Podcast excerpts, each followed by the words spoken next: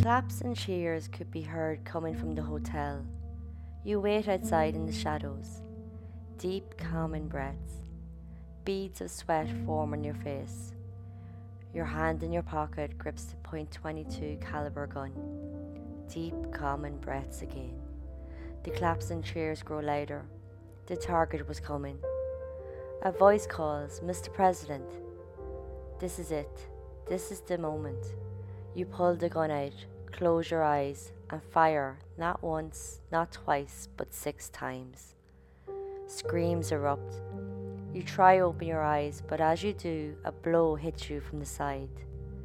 Down to the ground you go. Pressure mounts on top of you. Deep, calming breaths. It's over, and she will know who you are now. This was John Hinckley Junior, and this is The Good, The Bad and The Pure Evil.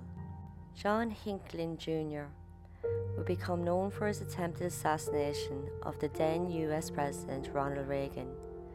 He would wound Reagan, a police officer, and a Secret Service agent. He would also critically wound a press secretary who was permanently disabled from the shooting and would die tr- thirty-three years later from the injuries. Hinckley would be found not guilty by reason of insanity and would be placed in psychiatric care for thirty years. Public outcry would come, leading to the Insanity Defense Reform Act of nineteen eighty-four. This act would change the rules for consideration of mental illness of defendant in federal co- criminal court proceedings in the U S. In two thousand sixteen, a judge would release Hinckley as he was no longer a threat to himself or others. So John Warnock Hinckley Junior was born May twenty-ninth, nineteen fifty-five in Ardmore, o- Oklahoma. His family were super rich, and at the age of four they all moved to Dallas, Texas. After graduating in nineteen seventy-three, the family who owned Hinckley Oil Company moved to Evergreen in Colorado, the new headquarters for the company. Hinckley would attend Texas Tech University from seventy-four to eighty. He wasn't a great student and would eventually drop out. In nineteen seventy-five, he would go to L A to be a songwriter, or more so, attempted to be a songwriter. He wasn't successful. He would lean on his parents with pleas for money. He would make and tell of a life of glory, even having a girlfriend he called Lynn Collins, all of which were a lie. September nineteen seventy-six, he moved back into his parents. Late seventies, early eighties, Hinckley started to buy and collect weapons. A lot of weapons. Hinckley would be prescribed antidepressants and tranquilizers to deal with his emotional issues. The movie Taxi Driver will come out in nineteen seventy-six. It's about a man called Travis Bigley who plots to assassinate a presidential candidate. Hinckley would become obsessed with the movie. The movie is loosely based on the diaries of Arthur Bremer, who tried to assassinate George Wallace. In the movie, there will be an actress called Jodie Foster, who Hinckley became infatuated with. Jodie attended Yale, and Hinckley would move to New Haven for a while to follow and stalk her.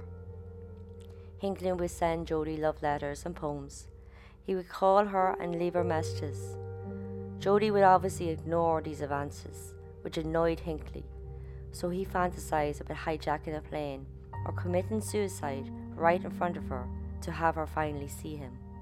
The plane and suicide idea was a no-go, so his next idea was to assassinate the president, making him infamous and so becoming equal to Jodie. The president was Jimmy Carter at the time. Hinckley followed him state to state, eventually being arrested in Nashville for firearm charges. Stone broke, he went back home, and even with treatment for depression, his mental health issue worsened. His new target would be President Ronald Reagan in nineteen eighty-one.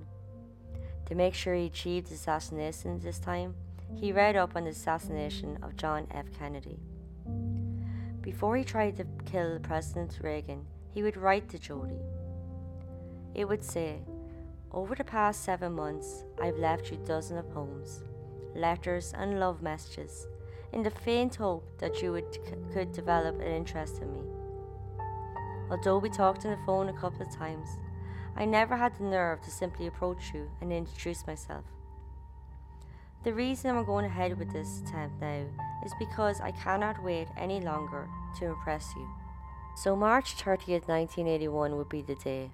At half two that afternoon, Hinckley shot a point two two caliber revolver six times at Reagan as he was leaving the Hilton Hotel in Washington, D C. Reagan was there to address the American Federation of Labor and Congress of Industrial Organization Conference. Hinckley would wound police officer Thomas DeLahatie and Secret Service Tim McCarthy. He would also critically wound Press Secretary James Brady. Now, Hinckley would not hit Reagan directly, but Reagan was badly wounded by a bullet that ricocheted off the presidential limo, hitting him in the chest. A labor official, Alfred Antenucci, would be standing next to Hinckley when he fired. Alfred would hit Hinckley on the head and pull him down to the ground. Seconds later, Agent Dennis McCarthy threw himself onto Hinckley. His goal was to have Hinckley alive and not another Lee Harvey Oswald. Another labor official, Frank McNamara, would start punching Hinckley in the head, hitting him over and over until drawing blood. Press Secretary Brady was shot on the right side of his head. The injury would remain for life and making him paralyzed on the left side of his body. Brady would die on August fourth, twenty fourteen, and his death would be ruled a homicide, even though he was shot thirty-three years before. So in nineteen eighty-two, Hinckley's trial happened. He was charged with thirteen offences on June twenty-first. Hinckley was found not guilty by reason of insanity. Psychiatric reports done by the defence showed him as insane, while the prosecutor's reports leaned on the legally sane side. August eighteenth, nineteen eighty-two, he was transferred to his psychiatric care. After the shooting, Hinckley would write the greatest love offering in the history of the world. He also added that he was very disappointed that Jodie Foster didn't give back such love. The verdict shocked the world.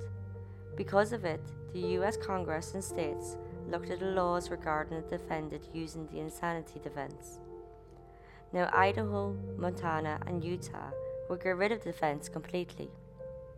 Before Hinckley, the insanity defense would be used less than two percent of all felonies. It was unsuccessful seventy-five percent in these trials. So with the shock and outcry from Hinckley plea and verdict, the Insanity Defense Reform Act nineteen eighty-four happened. This would alter the rules for consideration of mental illnesses of defendants in federal criminal court cases. Changes in federal and some state rules of evidence laws have since not allowed testimonies of expert witnesses like psychologists or psychiatrists that could lend to an insanity defense case, but this is only in a few states. Vincent Fuller would be Hinckley, Hinckley's attorney. He would claim Hinckley was schizophrenic. Park Dietz was a forensic psychiatrist for the prosecution. He would claim Hinckley as narcissistic, schizopersonality disorder, and dysthymia.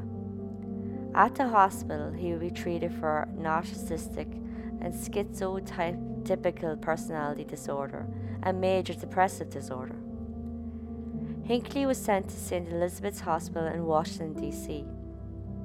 Tests were conducted and he was found to be unpredictable, dangerous, who may harm himself and or others.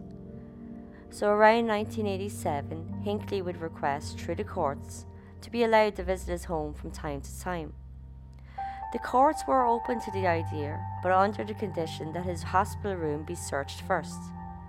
In his room, they found photos of Jodie Foster and letters to her, showing his obsession was still strong. They also found letters that he exchanged with Ted Bundy, and he also wanted contact with Charles Manson, mainly because he inspired Lynette Fromme to kill President Ford. With all this, the courts thought it best to deny his request. In nineteen ninety-nine, he was, also, he was allowed to leave the hospital and visit his parents once supervised. By the following year, the hospital would allow unsupervised, but a month after this, it was removed. September two thousand five, court hearings would be held on expanding privileges. December thirtieth, two thousand five, a federal judge would rule to allow visits supervised by his parents to their home in Virginia. The judge ruled for three visits of three days or nights, then increased to four, depending on if successful. The experts there would all agree that Hinckley's depression and psychotic disorder were dealt with or being dealt with, and he should have some expanded on his release. two thousand seven, Hinckley would request more freedoms. This included two one-week visits with his parents and a month-long visit. The judge, who was Judge Freeman, would deny this on June sixth, two thousand seven. June seventeenth, two thousand nine, the same judge ruled for the visits to his mother and of a dozen of ten days at a time. He was also allowed more outside time outside the hospital and could have a driver's license. He would be required to have a G P S-enabled cell phone to track him once outside his parents' home. He also was not allowed to speak to the news or the media. Prosecutors would object, stating Hinckley was a danger to others and was inappropriate towards women. Hinckley would write songs. Such a song was called Ballad of an Outlaw. Prosecutors would claim this song reflected suicide and lawlessness. March two thousand eleven, forensic psychologists at the hospital would say Hinckley has recovered and no longer poses a risk of danger to himself and others. March twenty-ninth, two thousand eleven, just a day away from the thirtieth anniversary of the attempted assassination, Hinckley's attorney filed a court petition asking for Hinckley to be freed.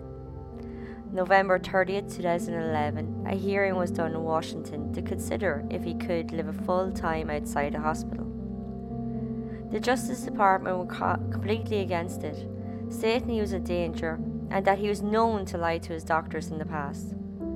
By December two thousand thirteen, the courts ordered visits to be extended. He was permitted to up to eight seventeen-day visits with an evaluation after each.